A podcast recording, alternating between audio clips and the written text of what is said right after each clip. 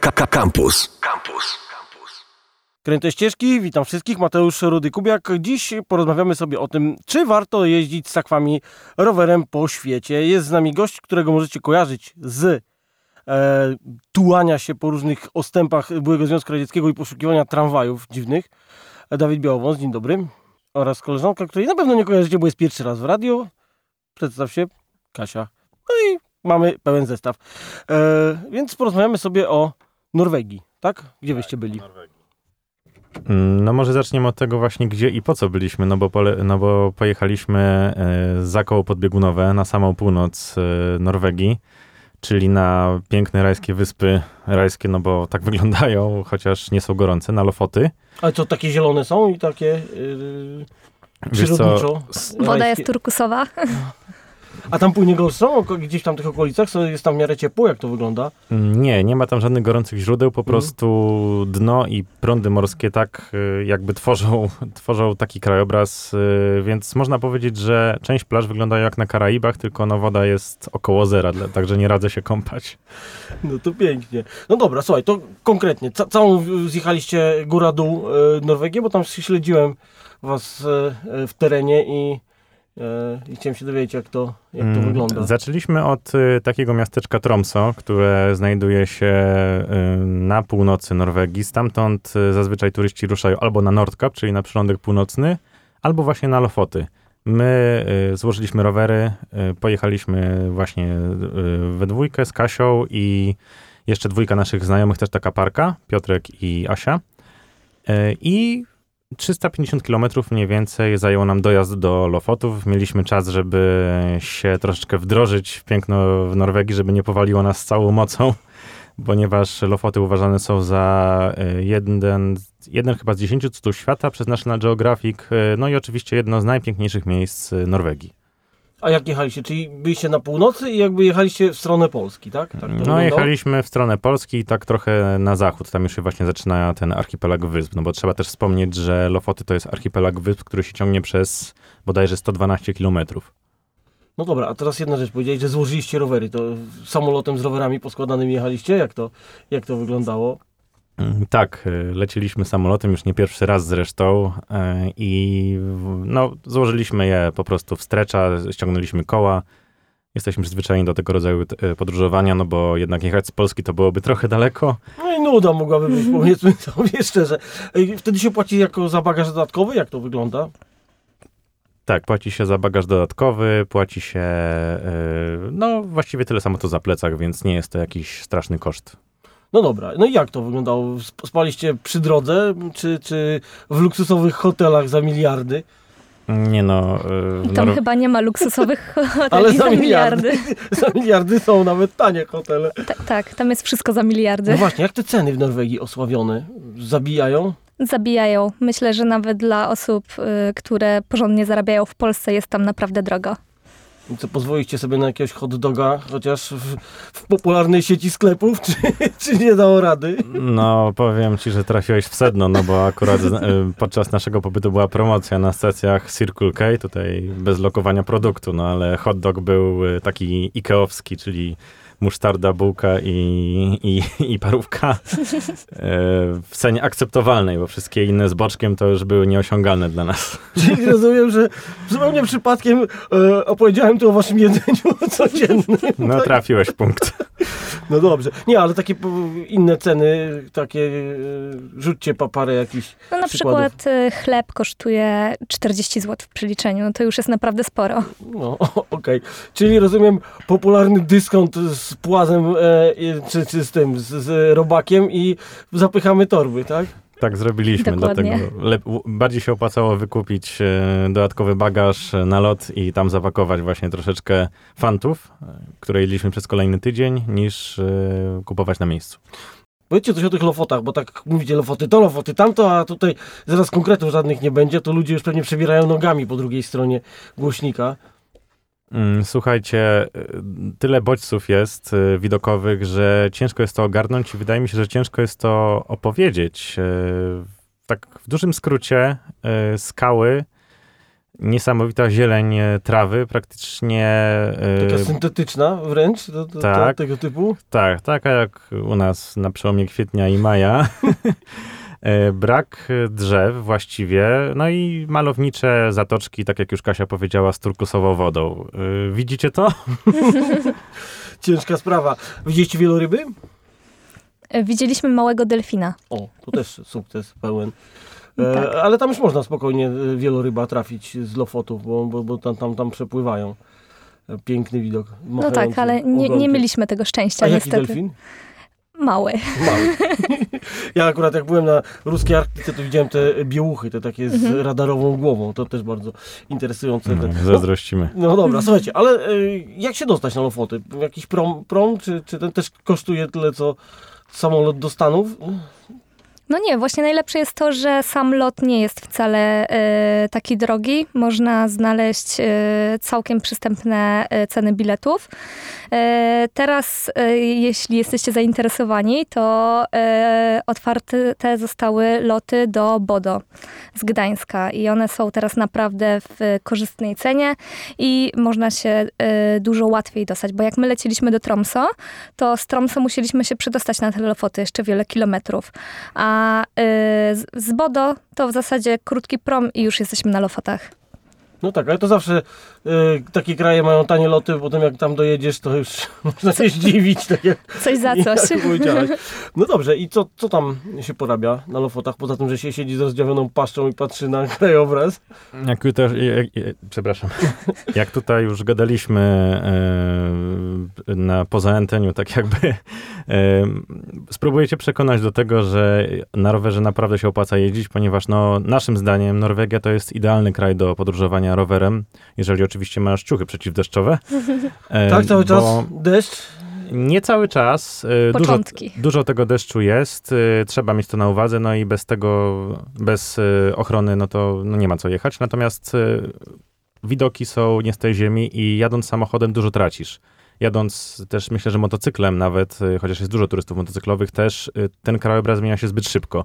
Jadąc rowerem, no wiadomo, jest ciężko, są górki, jest wiatr, y, jest czasami ten deszcz, natomiast y, my naprawdę jadąc te 15-20 na godzinę Mm, no, nie wiedzieliśmy, gdzie mamy oczy podziać, tak? No bo wokół było tak pięknie, tak cudownie, krajobraz się bardzo dynam- dynamicznie zmieniał i nie wiało nudą absolutnie żadnego dnia. Ale wyście, ja widziałem wasze zdjęcia to przez góry głównie y, i tam jakieś y, jeździliście, może tam jak nie było gór, to nie robiliście zdjęć po prostu, ale jak to tam wygląda? Cały czas y, górki, dołki, czy, czy, No, parad- jest płaskich parę odcinków? paradoksalnie e, na samych lofotach już było bardziej płasko niż na dojeździe do nich, bo wcześniej musieliśmy tam się przebijać przez różne przełęcze, które nie były wysokie, no tam 200-300 metrów, ale no cały czas podjazd, zjazd, podjazd, zjazd i tak w ciągu dnia tych przełęczy było kilka, można się było zmęczyć. A spaliście gdzieś po, po krzakach na dziko, tak jak ja uwielbiam na ten przykład? tak, po krzakach.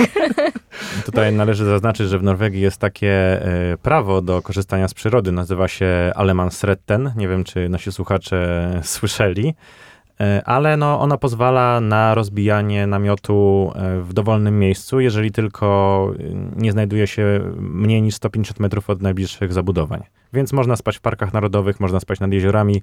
Oczywiście to też się wiąże z tym, że Norwegowie i turyści przybywający w Norwegii niesamowicie dbają o to środowisko praktycznie nie da się znaleźć żadnego papierka, nawet po gumie gdzieś e, w- naturze.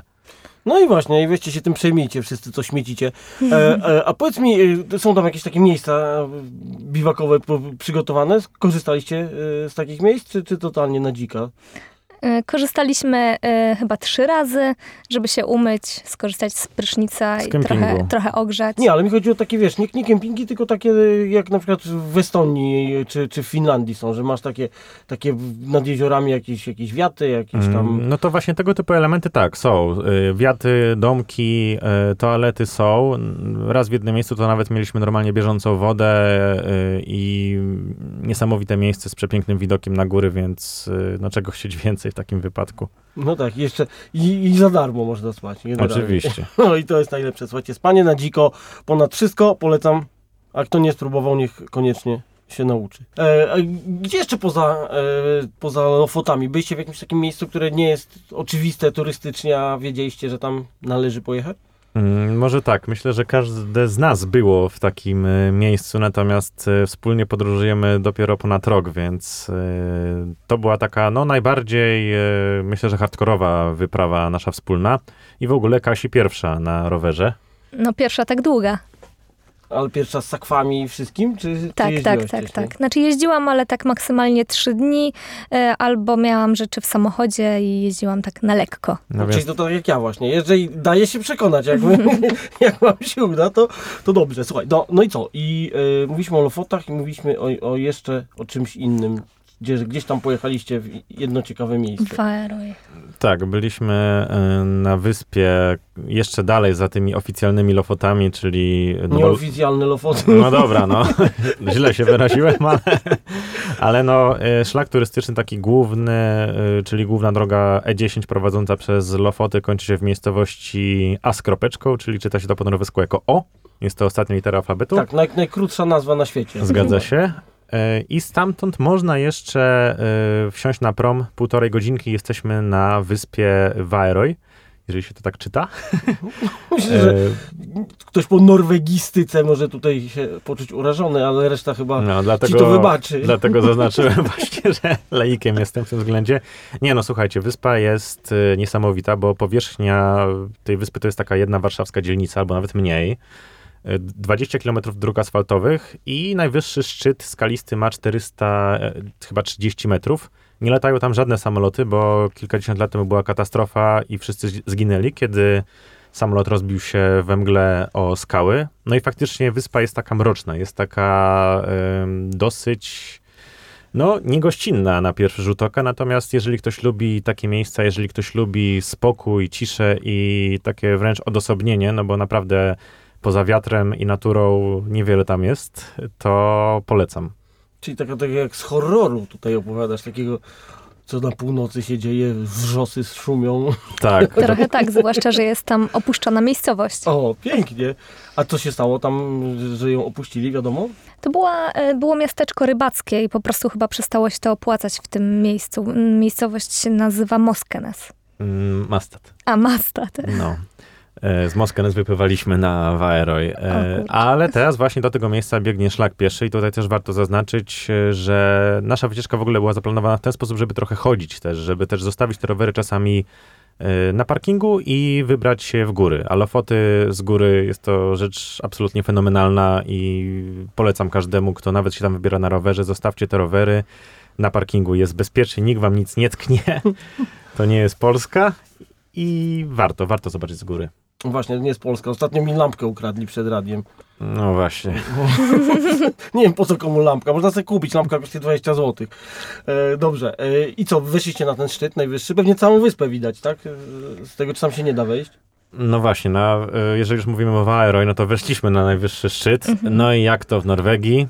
Mm, wszystko jest zależne od pogody. My sobie włączyliśmy telefon yy, i popatrzyliśmy, jaki byłby stąd fajny widok, gdyby nie było mgły. okay. A nie widzieliśmy kompletnie nic. Okej, okay, tak, morska mgła na wyciągnięcie ręki. Totalne mleko tak, było, no bo mhm. chmury, które przepływają przez tą wyspę z racji, że jest skalista, zatrzymują się na niej, no i tak sobie wiszą dwa, trzy dni, no. Okej, okay. no dobrze, czyli nie było spektakularnego widoku. Nie, następnym razem może. No dobrze. I, ile czasu tam spędziliście w sumie na, na Lofotach? W sumie dwa tygodnie. Dwa tygodnie razem właśnie z tymi wszystkimi trekkingami. Tyle podróżowaliśmy, zrobiliśmy w, w tym czasie około 800 kilometrów, mhm. coś takiego. Nie, to tak higienicznie całkiem. To nie, nie, nie tak jakoś z, z, zamordowywaniem się. Dobra, a spróbowaliście czegoś miejscowego poza hot dogiem, czy, czy tak raczej was to przerosło finansowo? Podróżowaliśmy, myślę, że maksymalnie budżetowo, o ile, się, o ile w ogóle w Norwegii można o czymś takim mówić. No, nie zaglądaliśmy do knajp, których notabene... Ale szczerze mówiąc, nie było ich tam widać za specjalnie. Tak, nie było tam zbyt dużo knajp, y, więc no, żywiliśmy się tym, co można było zakupić w sklepie Rema 1000, czyli najtańszym sklepie... Dla Polaków. No. Spotykaliśmy. Tak, i gotowaliśmy sobie wszystko na kuchence. Śniadanie i obiad, kolację. Zawsze na kuchence herbatki i jakieś tam inne rzeczy, żeby się rozgrzać. No i woda pewnie wszędzie do wzięcia, czysta, źródlana, mineralna niemalże. Jasne, oczywiście. No dobrze, słuchaj, a potem y, oczywiście dojechaliście na Lofoty i co? I potem sobie już tam zostaliście? Czy, czy, czy, czy pojechaliście jeszcze gdzieś w dół? Czy wróciliście do tego Tromso? Jak to, jak to logistycznie wyglądało? Nie no, przemieszczaliśmy się przez pierwsze dni właśnie z Tromso cały czas konsekwentnie w kierunku Lofotów. Jak już zajechaliśmy na wyspy, e, to kręciliśmy się tak zygzakiem troszeczkę między tymi różnymi fiordami, no i zdecydowanie warto było się zapuszczać w te boczne drogi. E, chodziliśmy po górach, no niestety kolana były na pełnych obrotach cały czas, bo albo jechały, albo wchodziły na górę. Mhm. No a potem przepłynęliśmy właśnie na tą wyspę Waero i tam sobie troszeczkę zrobiliśmy bardziej lightowo. Dwa dni siedzieliśmy, a że było tak zimno, że trzeba było się ruszać, to schodziliśmy chyba wszystkie szlaki piesze tam. Ale co za satysfakcja, masz wszystkie szlaki No, schodzone. No. inaczej się nie dało. No i zaczęliśmy powolny powrót. Yy, Wracaliśmy w sumie z Trondheim, więc trzeba było tam jeszcze z Bodo dojechać pociągiem. No i tak, tak to wyglądało. E, jak się zapakować? Co zabrać z Polski? Co wzięliście? Co, co na przykład y, się okazało, że miało sens, a co nie miało? Bo to wiadomo, że plany na papierze to jedno, a droga to jednak weryfikuje swoje. Więc jak to, jak to, jak to zro- zrobiliście? Znaczy myślę, że całkiem dobrze przemyśleliśmy temat i nie mieliśmy zbędnych rzeczy. E, przede wszystkim była to odzież przeciwdeszczowa i jaka, jakaś ciepła. E, drugą ważną kwestią było to, w czym będziemy przygotowywać sobie jedzenie, czyli musieliśmy wziąć e, garnki, e, małą kuchenkę turystyczną. Gaz oczywiście kupowaliśmy już na miejscu, bo Ale nie to, można to go... ten, tych żółtych, to, tą kuchenkę mieliście na te żółte gazy, które wszędzie można kupić, czy na, na turystyczne, te, te takie baniaczki? Mm, Myślę, że my po prostu mieliśmy takie małe palniki, które są nakręcane na e, Okej. małe kartusze, więc nie wiem, czy o tym No to- samym to- mówimy. Tak, tam jest, jest kilka rodzajów. Ja zawsze się boję, że nie trafię na ten, który akurat jest w tym kraju. No i dobrze, no to i No i taką ważną kwestią było, co kupić do jedzenia, więc w Polsce zaopatrzyliśmy się, e, jeśli chodzi o śniadanie, to przede wszystkim w płatki owsiane, które nam się nawet nie znudziły, bo po prostu mogliśmy dodawać każdego dnia e, coś innego. Raz to były migdały, jakieś suszone owoce, więc naprawdę za każdym razem ona smakowała inaczej. Tak, to, to jeszcze ja się wtrącę, bo Kasia jest absolutną mistrzynią, jeśli chodzi o planowanie jedzenia y, i taką logistykę właśnie na ile dni, co nam starczy i co jest najlżejsze, a zarazem Tak. najbardziej energetyczne. Dlatego ja tutaj nie wchodziłem w drogę i zająłem się planowaniem trasy. Ale ten patent właśnie, żeby codziennie coś tak dodać, żeby się nie znudzić, to myślę, że tutaj bardzo, bardzo mądre posunięcie. No tak, y, też mi się tak wydaje. E, ogólnie rzecz biorąc, jedliśmy tak dwa, trzy razy dziennie. E, trakcie drogi robiliśmy sobie przerwę, to jedliśmy jakieś pity z warzywami i z jakimiś serkami, e, a na kolację e, jedliśmy zazwyczaj jakieś sosy z makaronem albo z kuskusem, bo po prostu to jest e, lekkie. Lekkie, tak. Wyprawowy standard. No i co? I dało radę. Dało radę, żyjemy i w, nawet powiem y, ci, że wcale nie schudliśmy za specjalnie, więc odżywialiśmy się dobrze. A jak e, wygląda e, kwestia dnia i nocy polarnej? Jak to tam było? W ogóle mieliście ciemno, czy to był Mm. luksus, o którym można pomarzyć? Znaczy, sami się troszeczkę zdziwiliśmy, bo było dziwnie jasno. Aż y, my nie jesteśmy do tego przyzwyczajeni, żeby nawet na chwilę nie było ciemno. Aż tak było, że zupełnie, e, nawet na moment? Aż tak. No, w zależności od tego, jak e, duży szczyt, e, powiedzmy, był gdzieś tam obok nas, od strony zachodu, ale słońce, jeżeli było bezchmurne niebo, to nie zachodziło w ogóle na noc. Zniżało się do pewnego poziomu, promienie już oczywiście nie ogrzewały w tym momencie, ale tak pierwsza, druga zaczęło się powolutku podnosić. No i wstaje nowy dzień.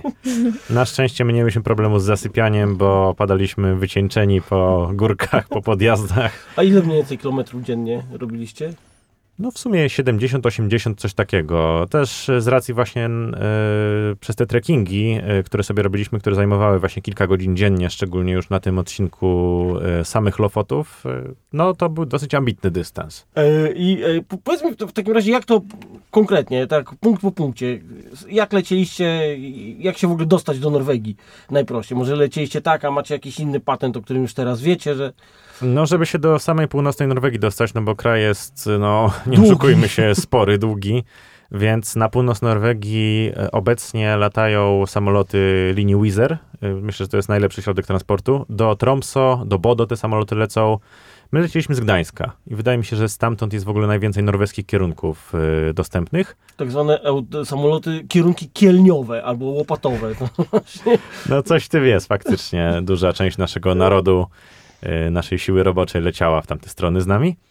Mm, No i y, my właśnie konkretnie do Tromsø doleciliśmy, natomiast do Bodo też można dolecieć. Można dolecieć do Trondheim i stamtąd już y, jest relatywnie blisko do, do Lofotów i do tego rejonu kraju. A wiecie na przykład, że jak, jakieś inne patenty, czy inne samoloty, jakieś Ryanery, czy coś innego lata tam? Czy... Na pewno można dolecieć do Oslo i tam się ewentualnie przesiąść, natomiast w przypadku lotu z tak dużym bagażem, wiadomo, jest to po prostu niewygodne i problematyczne, tym bardziej zmiana linii, wtedy dwa razy płacisz za bagaż, więc No my tak, staraliśmy się lecieć e, z punktu A do bezpośrednio. punktu B. Tak. Y, I powiedzieliście jeszcze o jakimś miejscu, które, które było y, zamknięte, otwarte po, po was. y, tak, no, zapomnieliśmy wcześniej wspomnieć o takim punkcie absolutnym must see na Lofotach, czyli punkcie widokowym Rheinebringen. Wyobraźcie sobie, że stoicie na wierzchołku góry, który ma 430 metrów. Oczywiście wchodzicie na nią od poziomu morza. Naokoło są jeziora, jest miejscowość położona na kilkunastu wysepkach, miejscowość Rajne. No i oczywiście fiordy, wierzchołki e, gór w oddali. No coś niesamowitego, jak widzieliśmy, w ogóle jak wpiszecie na przykład w Google e, frazę Lofoty, no to absolutnie pierwsze kilka pozycji będzie właśnie z tego punktu widokowego Rheinebringen. Niestety nie udało nam się tam wejść, bo szlak był w remoncie i jak na złość otwierali wyremontowany szlak kilka dni dopiero po naszym powrocie do Polski. Jak to jest, że ty- tyle osób trafia na takie właśnie rzeczy, że coś jest, ale niestety właśnie jak wyjedziemy, to się... To jest To po się to, żeby otwiera. wrócić. A no właśnie, zawsze ja też mówię, że trzeba sobie zostawić coś na później. Dokładnie. E, jeszcze. Dobrze, e, nie zdradziłem wcześniej, ale e, ty masz bloga swojego, na którym zapewne coś tam umieściłeś. Jak ktoś chce zobaczyć zdjęcia z Norwegii, to... Tak, oczywiście serdecznie zapraszam e, wszystkich głodnych e, takich klimatów e, na bloga www.gdzielospodniesie.pl. E, Także prowadzimy od, nie, od niedawna kanał na YouTubie, gdzie umieszczamy filmy z naszych wypraw. E, Też wystarczy wpisać e, Gdzie los poniesie i tam są już gotowe dwa filmy z Lofotów. Niedługo będzie trzeci. No, to pięknie. I co?